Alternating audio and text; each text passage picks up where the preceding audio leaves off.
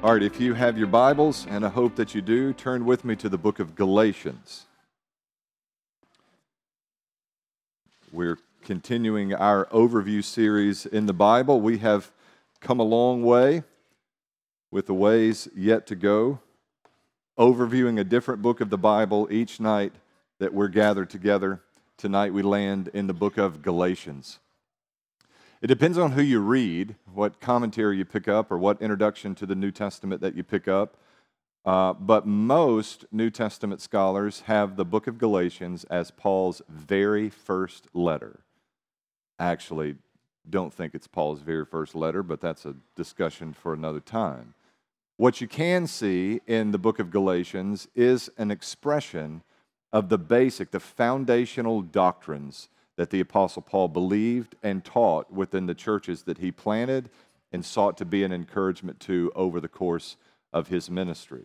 Some have suggested that what you have in Galatians, Galatians is an early, more basic, elementary setting forth of Paul's doctrine, whereas later in the book of Romans, you have a more thorough explanation of his beliefs regarding the ins and outs or the doctrinal underpinnings of the message of the gospel. In any event, the book of Galatians is a critically important book in understanding the life and the ministry of the Apostle Paul. Not only does Paul deal with a great deal of personal information here, he even shares his testimony and defends his conversion experience and tells of the affirmation of that conversion experience by the early church around Jerusalem and even the apostles. There's great insight into the early years of the Apostle Paul's ministry but there's also a setting forth of this critically important doctrine the doctrine of justification by faith alone. Again and again in the book of Galatians, Paul is saying, We are not justified by our works, we are justified by faith. Here's what that means. We talked about this in the book of Romans, but we'll deal with it again here because repetition is our friend when it comes to cementing doctrinal uh, concepts in our heart and in our mind. And it's critically important for practical reasons too, which we'll see in our, in our study. Justification is the biblical term used to describe God's declaring us. It's a judicial term. It is as though God is the judge on the throne, and indeed, God is the judge on the throne.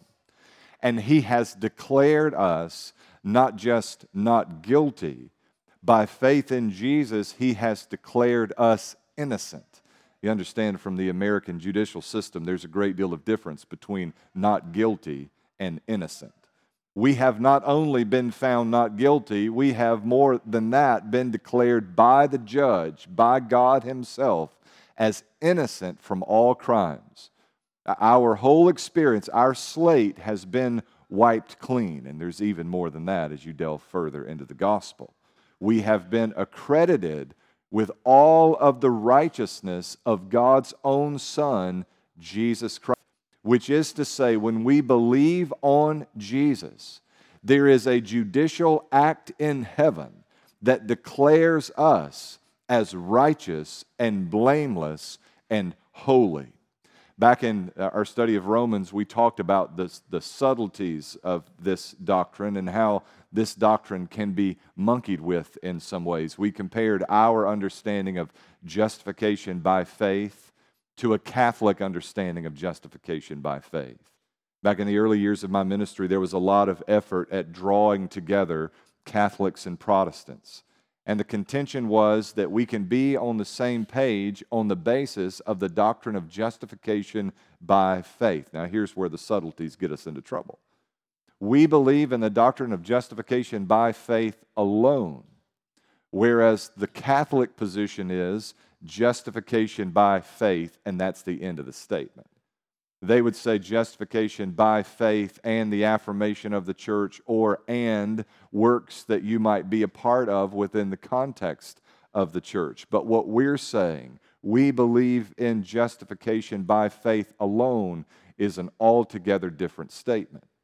We are affirming in that statement that our only hope of being right before God, our only hope of heaven, our only means of reconciliation to God is by faith in Jesus Christ. No work added to that, no work subtracted from that. It's Christ's work and Christ's work alone that justifies us before God. He is our only hope in salvation. Now, Paul is teaching this, clearly teaching this in every church that he establishes. This is near and dear to the heart of the gospel. But someone has come behind him in Galatia and have begun to teach a different doctrine. Can you guess what group might have wanted to add works to the gospel in the first century? It was those Jews who struggled so to come away from the legal requirements or obligations of the old covenant and under the free grace that we now receive in Jesus Christ. They're referred to in biblical studies as the Judaizers, a reference to their former way of life, now syncretized with their new way of life in Jesus. And one of the chief component parts of the teaching of the Judaizers was that in order for Gentiles to be converted to Christianity, Christianity, they needed to first be converted to Judaism which meant that for men they needed to undergo the ritual rite of circumcision. You can see how this could be problematic in a Gentile context, not just for theological reasons, but, but for practical reasons. And what Paul is saying to them is your efforts at straining at these Old Testament gnats are futile, worthless, and in fact in conflict with the gospel because it's never been our obedience to the law that wins the favor of God for us. Our salvation is not bound up in our obedience to the law. Our salvation is bound up in Christ's obedience to the law. We are justified by faith in Him, and His obedience, His righteousness, is accredited to us when we believe on Him. This is the chief issue in the book of Galatians and a major issue in the ministry of the Apostle Paul. So you have there before you an outline and key themes 1 through 10. We'll not cover all 10 in the time that we have together, but I want us to move through the first few uh, especially. Chapter 1 and verse number 6, Paul gets immediately to this issue of false gospel and the ease with which many in Galatia have been persuaded by this false gospel. He warns them against that gospel beginning in verse 6. He says, I'm amazed that you're so quickly turning away from him who called you by the grace of Christ and are turning to a different gospel. Not that there is another gospel, but there are some who are troubling you and want to change the good news about the Messiah. But even if we, or an angel from heaven should preach to you a gospel other than what we've preached to you, a curse be on him. As we've said before, I now say again if anyone preaches to you a gospel contrary to what you've received, a curse be on him. Paul's discouraged plainly in the book of Galatians at, again, how quickly they have gone away from the truth. And if you've been about gospel ministry for any amount of time, perhaps you've experienced the same frustrations and discouragement. There are times when you think someone really has it figured out. And within a relatively short period of time, you realize they really don't have it figured out. Paul warns them if anyone brings you a gospel that is contrary to what you have received, he is a cursed preacher. We can say, from our perspective, looking back now at a codified New Testament, a canonized New Testament, if anyone brings to you a gospel that is out of sync with or inconsistent with the gospel as it is communicated in the New Testament, they are a cursed preacher.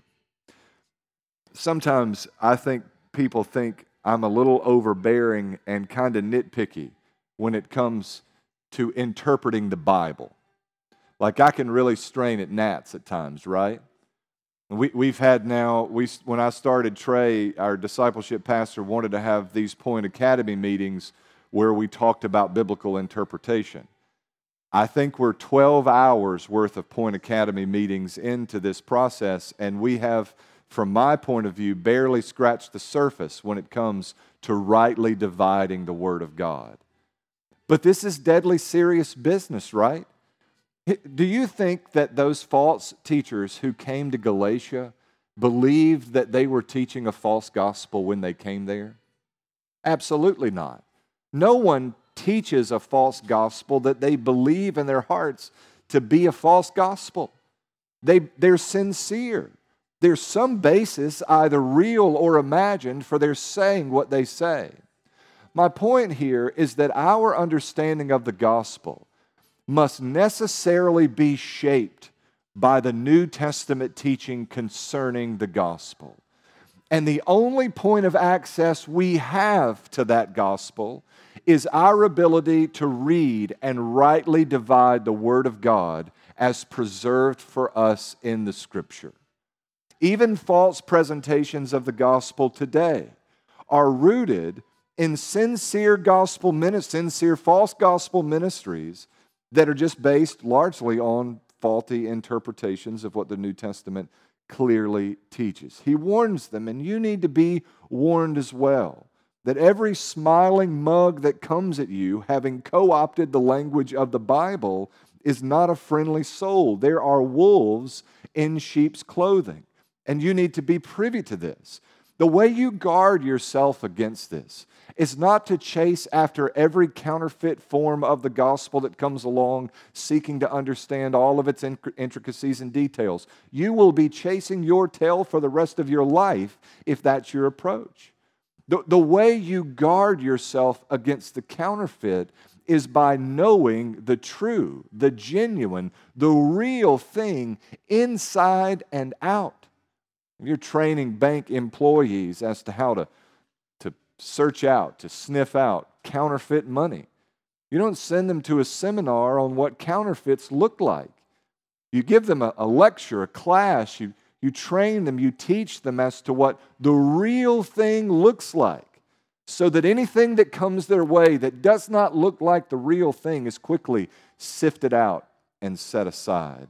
You need to be aware that there are many false gospels masquerading as the gospel of Jesus Christ. I continue to be frustrated doing ministry in the Mid South in ways that I never really had to deal with until moving here. Because virtually any vice that I would turn a, body away from, anything that I warn you against, any sin that might prevent someone from being a part of the body of our church, those very people, you, if you stand in opposition to the Bible's conviction or, the, or biblical convictions on any number of issues, you can find and beside you in your misinterpretation or misrepresentation of the gospel within a relatively short distance of our church. That's a reality for us, right? So, someone mentioned the other day, I think it was our Sunday morning prayer group, about a church of Satan in Memphis. I don't know if there's a church of Satan in Memphis or not, but I got to tell you, I got a whole lot less problem with a church of Satan that's at least being honest about what they are than I do a church with a false gospel hiding behind the cross of Jesus Christ. And there are a lot more false gospels hiding behind the cross of Jesus Christ than there are churches of Satan being honest about what they are at their core you need to be aware that there are many false gospels and false gospel preachers, and they're aiming at your heart. And I would add, they're aiming at the hearts of your children as well. Paul begins this self defense or defense of the gospel in verse number 11 of our passage, Galatians 1 11. He says, I want you to know, brothers, that the gospel preached by me is not based on human thought. I didn't make it up. It's not Paul's gospel, it's not Peter's gospel, it's not my gospel, and it's not yours. It is gospel revealed explicitly in verse 12 by revelation from Jesus Christ. This is the standard by which we judge all gospels. Is this the gospel revealed in Christ? In verse 13, he begins to talk about his own testimony, his experience, and the power of the gospel in changing his life. He says, For you've heard about my former way of life in Judaism. I persecuted God's church to an extreme degree and tried to destroy it. I advanced in Judaism beyond many contemporaries among my people because I was extremely zealous for the traditions of my ancestors. But when God, who from my birth set me apart and called me by his grace, was pleased to reveal his Son in me so that I could preach him among the Gentiles, I didn't immediately consult with anyone. I didn't go up to Jerusalem to those who had become apostles before me. Instead, I went to Arabia and came back to Damascus. The point of what Paul is saying is this when Jesus revealed himself to me on the road to Damascus, I did not reach for a commentary. I did not run to Peter or the apostles. I did not seek affirmation from anyone else. Jesus had revealed himself to me. Rather, I just withdrew in order to reckon with this new realization that God had afforded me on the road to Damascus. In other words, this is not a man made gospel. These are not the thoughts of my imagination. The gospel I preach is the direct product of the revelation of Jesus Christ. For us, it's a different experience, right? Because God is not ordinarily striking us down and granting visions in the day. It is that He has revealed Himself through His Word. The 27 books of the New Testament serve as the full revelation of Christ's character, Christ Himself, the full revelation of the Father. He talks about an experience in verses 18 and following where he did eventually go to Jerusalem and did find some degree of affirmation from Peter and the other disciples. He says in verse 21 Afterward, I went to the regions of Syria and Cilicia.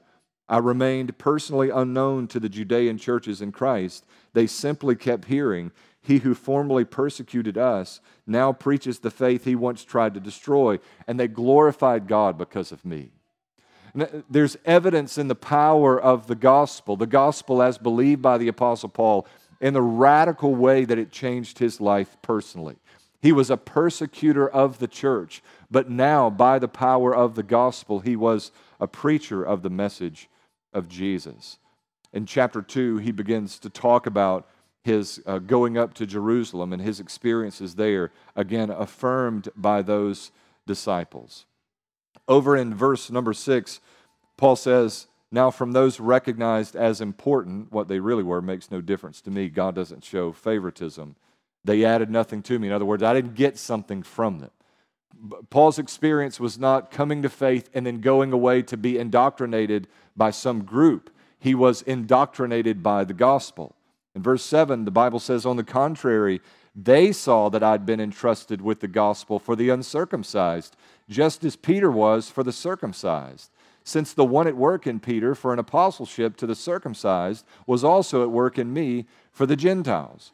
When James, Cephas, and John, recognized as pillars, acknowledged the grace that had been given to me, they gave the right hand of fellowship to me and to Barnabas, agreeing that we should go to the Gentiles and they to the circumcised. And he's doing two things at one time. On the one hand, he wants to make sure that they understand that the gospel is not a human invention. Not an invention in his imagination, not an invention in the hands of the apostles. It is a direct revelation of Jesus. So he distances himself, on the one hand, from the influence of the Jerusalem church. On the other hand, given the fact that he is combating the presence of Jewish influence false teachers in Galatia, he helps them to see that while they have not unduly influenced him, they have affirmed his ministry among the Gentiles. The same Peter who was assigned by Christ's ministry among the circumcised has affirmed the apostleship and ministry of the apostle Paul, now doing ministry among the Gentile or the uncircumcised. When you get to verse 11 of chapter 2, Paul begins to get to what I think are some of the practical implications of justification. I was having conversation yesterday with uh, our one of our pastoral ministry interns and talking to him about doctrinal preaching. When I say doctrinal preaching in some context, people go, ugh. And they think about that as like a lecture, and typically a very dry lecture. But doctrine should dance in the life of the Christian the breakdown when it comes to doctrinal preaching is that most doctrinal preachers never get to the practical implications of the doctrine itself. And you really have to get there in order for people to understand or appreciate the difference that it makes in our life. Paul does this beautifully in all of his letters in the New Testament. They're, they're all two part books. If you've read the New Testament, you're familiar with the basic structure of Paul's books. In the first part, you get theology or doctrine. In the back half, you get practical exhortation. Now, here's what I've observed people drift toward the back end of Paul's books, and they fail to recognize the inseparable connection that exists between the, three, the theological framework established in the beginning of the book and the practical exhortations found in the latter part of the book. Like that long theological discourse in Ephesians 1, how he chose us in him before the foundation of the world. That is the theological basis for everything that Paul says in chapter 4 related to unity and the diversity of gifts enjoyed within the body of Christ. If you don't understand this unique place of chosenness, you'll struggle to have the kind of unity and harmony within the church, given its diversity, that God intends for us to have. The same is true of the doctrine of justification. If you don't have your arms around the doctrine of justification, if you are convinced that your being justified with God is somehow the product of your work, even your ability to, to believe somehow, if you think that somehow you're contributing to your salvation, you're always going to wrestle to have the degree of humility that God has called us to have. Like, God didn't save you because one day you matured or you were wiser or smarter than those around you. And so you put it all together and figured it all out. It is grace and grace alone. Our justification is by faith, not of works, lest any man should boast. Let me show you what I mean here. In verse 11, the Bible says, when Cephas, that's the Greek form of the name Peter, when Peter came to Antioch, I opposed him to his face because he stood condemned. For he regularly ate with the Gentiles before certain men came from James.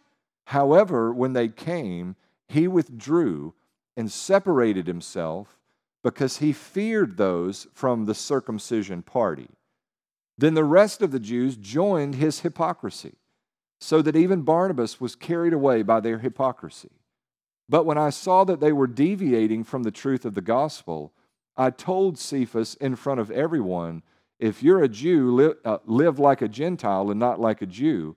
How can you, if you as a Jew, rather, live like a Gentile and not like a Jew, how can you compel Gentiles to live like Jews? We who are Jews by birth and not Gentile sinners know that no one is justified by the works of the law, but by faith in Jesus Christ. And we have believed in Christ Jesus so that we might be justified by faith in Christ and not by the works of the law because by the works of the law, no human being will be justified. Peter is essentially exhibiting prejudice or racism. He was eating with the Gentiles until his pals from Jerusalem showed up, and then he withdrew from them. And his hypocrisy had the powerful effect uh, of influencing others, even Barnabas. Barnabas is the son of encouragement. If there is a positively characterized figure in the New Testament, it's Barnabas. And Barnabas is influenced by Peter's prejudice against the Gentiles when his friends from Jerusalem of the circumcision party show up. And, and what Paul does is to say to him, not don't be a racist, although he wants him to not be a racist. He says to him, Your problem is a gospel problem. Your problem is that you have fundamentally misunderstood the nature of the gospel. These things don't, these works, they don't contribute to our salvation. No one has been, can be, or will be saved by the works of the law, but by faith in Jesus. He'll say later in the book of Galatians that in Christ there's neither Jew nor Gentile, slave nor free, male nor female. He reduces this thing to a gospel issue. Unless you feel that that's far too elementary for some people that you deal with, or maybe far too elementary for you. Like if, if, if you think somehow you advance beyond a place where, where the basics of the gospel are the answers to your issues, I would remind you that Paul is talking to Peter, the number one apostle. I don't care how many seminary degrees you got, or how long you've been studying the Bible, how long you've been a part of the church, or how advanced you feel you are in your understanding of the Bible. None of us are rising to the level of Peter. And Paul says the problem right now, today in your life, Peter, with your prejudice, with your racism, with your hypocrisy, is a fundamental misunderstanding of the gospel. Rather than walking Peter through a list of moral imperatives, rather than taking Peter to a thou shalt not, he takes Peter right to the only source of hope in overcoming this sin that so easily entangles us. He takes him to the gospel. And he says, Peter, remember this doctrine.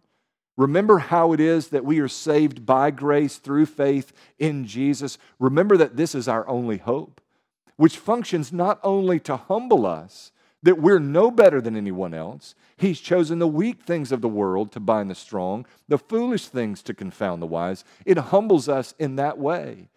But it also reminds us of the petty nature, the filthy, worthless nature of any work of righteousness that we might bring before the King of all kings and the Lord of all lords. When you've got sin issues, this is the point.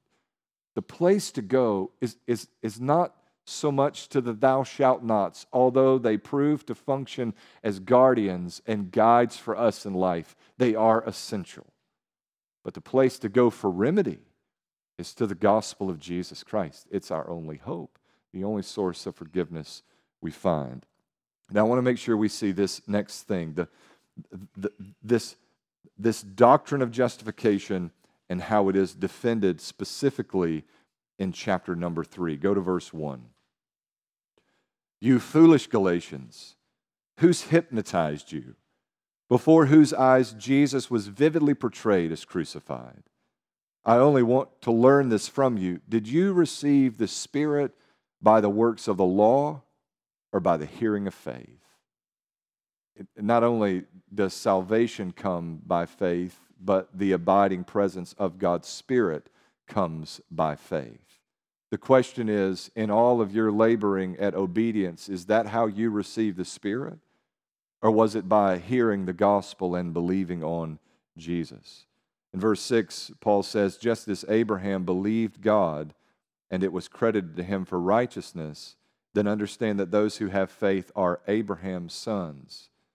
Now, the scripture saw in advance that God would justify the, justify the Gentiles by faith and told the good news ahead of time to Abraham, saying, All the nations will be blessed through you.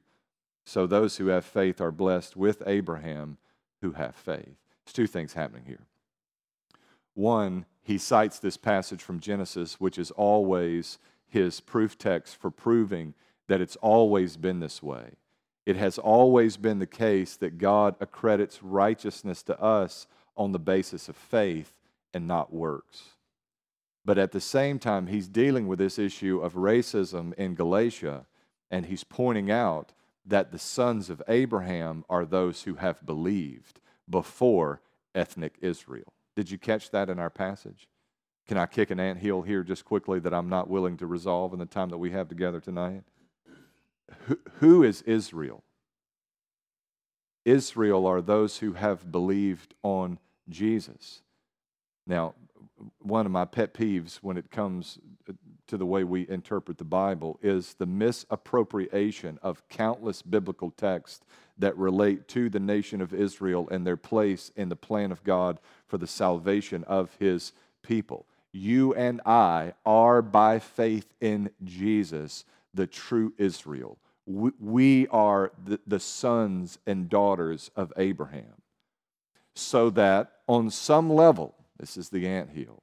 All of those promises of God for the nation of Israel that we like to call on as American evangelicals in the Old Testament, those are true of the bride of Christ, of you and me as sons and daughters of Abraham, having believed on Jesus.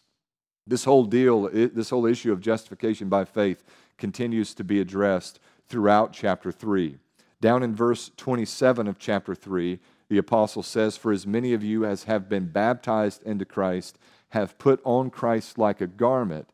There is no Jew or Greek, slave or free, male or female, for you are all one in Christ Jesus. And if you belong to Christ, then you are Abraham's seed, heirs according to the promise. We have, by faith in Jesus, become the recipients of God's promise to Abraham. Grafted in as Gentile people, we have found a place by adoption in the family of God. Look at verse 1 of chapter 4. Now I say that as long as the heir is a child, he differs in no way from a slave, though he's the owner of everything. Instead, he is under guardians and stewards until the time set by his father. In the same way, we also, when we were children, were in slavery under the elemental forces of the world. But when the time came to completion, God sent his son, born of a woman, born under the law, to redeem those under the law, so that we might receive adoption as sons. And because you are sons, God has sent the Spirit of His Son into our hearts, crying, Abba, Father. So you're no longer a slave, but a son. And if a son, then an heir through God. The point that he's making is that those described here as slaves are those who are living under the old covenant law. They're just given certain directives, but they don't enjoy the privileges of sonship. But under the new covenant, under the new covenant, in spite of the fact that we don't look like Jesus, we don't act like Jesus, we don't come from where Jesus came from, we don't share an ancestral lineage with Jesus, we have different backgrounds and even different ethnicities. God has, by grace, afforded us a part of His inheritance and adopted us as sons so that the Spirit abiding in us might well cry, Abba, Father. It really is a remarkable thing that God has done for us through his son Jesus. This is spelled out in greater detail in the remainder of chapter 4, and then we have this illustration of how this all functions in chapter 4, verses 21 and following. There's an interesting illustration there. Sarah and Hagar are the source for illustration. Sarah and Hagar, Sarah being the wife of Abraham, Hagar being um, the, the, the maidservant of Uh, Sarah, who was given to Abraham to produce a child that they hoped would be the promised child. They tried to short circuit the promise of God, and that didn't work out well for them then, and it's still not working out so well for the people of God today. But they become the example. Hagar is the slave girl, and although she bears a son, he does not enjoy the privileges of the promised son. Isaac, however, does. And then he corresponds these to Mount Sinai and an earthly Jerusalem and a new Jerusalem that is to come, where our citizenship exists. We have received, as sons of the promises, all of the benefits of the new covenant and a new city, a Jerusalem above, free, a Jerusalem above in the presence of Jesus. Here's the last thing I want us to see in chapter 5, Paul gets to dealing with the practical problems that arise from a false gospel. If the gospel is the road we seek to travel, there are dangers in either ditch. On the left of the gospel road, there is the ditch we'll call libertinism or liberalism. And then on the right side of the gospel road, there's the ditch we'll call legalism. In the left ditch, we're encouraged that we do whatever we want, what, whenever we want, however we want, and God will just shower us with grace in spite of our stubbornness. On the right side, in the legalist ditch, we're coached to believe that somehow, some way, the things that we do are contributing to our salvation and uh, usually, along with life in that ditch, goes the idea that because we do certain things, we're better than everyone else. You can see this show up in all kinds of pseudo Christian experiences. Back at, several years ago now, it was one of the first times I ever went to the Southern Baptist Convention. It was in Phoenix that year. There were, there were two distinct groups protesting the Southern Baptist Convention that year there was an LGBT rights group protesting the convention for our positions on biblical marriage and family. They were sort of over on this side with all of their signs and rainbow flags and those sorts of things. And then there was the Westboro Baptist Church group who was there because our position on biblical marriage and family wasn't as hateful and vindictive as theirs is. So you got both of these groups out here. And in the moment, it was a clear picture of what Paul is dealing with in, in, this, in the region of Galatia.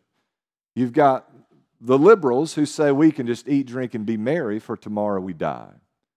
And then you've got the legalists who say, y'all all gonna go to hell because we're better than all of you. So you got the Pharisees, and then you got this liberal party that are living licentious lifestyle. Paul deals with that in chapter 5. He says in verse 1 Christ has liberated us to be free. Stand firm then and don't submit again to a yoke of slavery. So there's freedom in Christ. There is freedom in Christ. There are liberties that we enjoy that apart from Christ we could not enjoy. Our life looks substantially different from saints who lived under the old covenant. Would you agree? There are certain freedoms that we enjoy. And even where sin abounds, grace abounds all the more. You have not, cannot, nor will you commit a sin that is too big to be covered by the grace of God. There's freedom in that knowledge, right? You ought to have and enjoy a certain degree of Christian freedom. On the other hand, Paul addresses in verse 4 you who are trying to be justified by the law are alienated from Christ and you have fallen from grace. Both of these ditches represent a, a misunderstanding of the gospel. We're going to look at a passage on Sunday morning, a distinctly New Testament Christian passage that says that we should pursue holiness because it's only those who do who will see the face of God. That's a true gospel principle. At the same time, there is freedom in Christ. If, if, you, if you think that holiness is a non issue when it comes to the gospel, you have fundamentally misunderstood the nature of the gospel. On the other hand, if you think that your holiness is winning you favor with God, you have fundamentally misunderstood the nature of the gospel. How are we to find this place of delicate balance? I'm glad you asked because Paul provides the answer. In verse 16, here's, here's the answer I say then, walk by the Spirit, and you won't carry out the desires of the flesh. The flesh desires what is against the Spirit, and the Spirit desires what is against the flesh. Those are opposed to each other so that you don't do what you want. But if you're led by the Spirit, you're not under the law. So the Spirit helps us to be obedient. That's how you can be obedient. Walk in the Spirit, and there's freedom in that to follow the direction and the leadership of the Spirit. Understand, in our setting, the Spirit is functioning, operating to bring to our memory, to, to employ what we know of God's Word in our life. Walk in the Spirit is the answer to God's call on our life to holiness. But if you walk in the Spirit, you're not under the law, Paul says. In other words, you're acknowledging as you walk in the Spirit that you are entirely dependent on the presence and the power of the Spirit, that anything of any value whatsoever would be done in your life. We're doing what Paul does in Second Corinthians, and we looked at this verse a couple of weeks ago, or a few weeks ago now.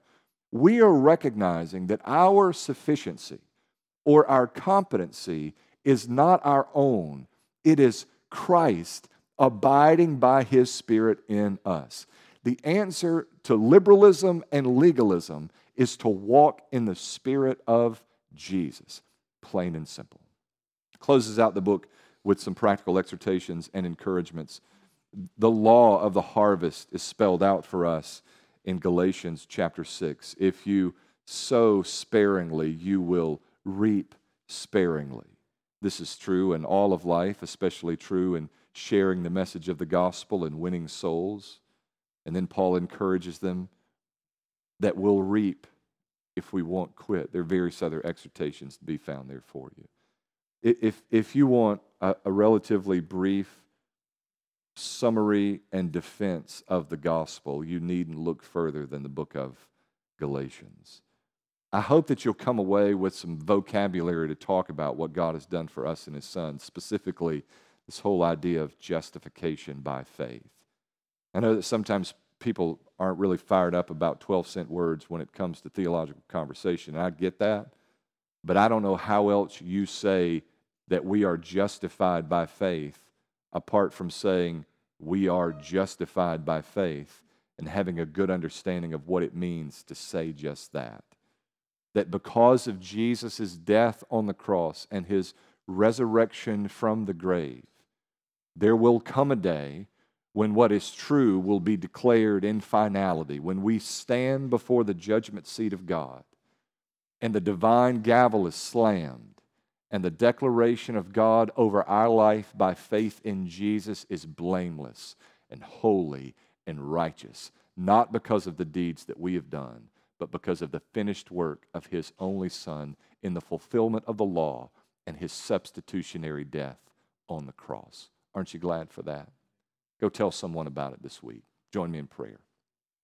Father, thank you for your word and for its truth and for these moments together. I pray again that you would hide your word away in our heart that we might not sin against you. And I ask it in Jesus' name.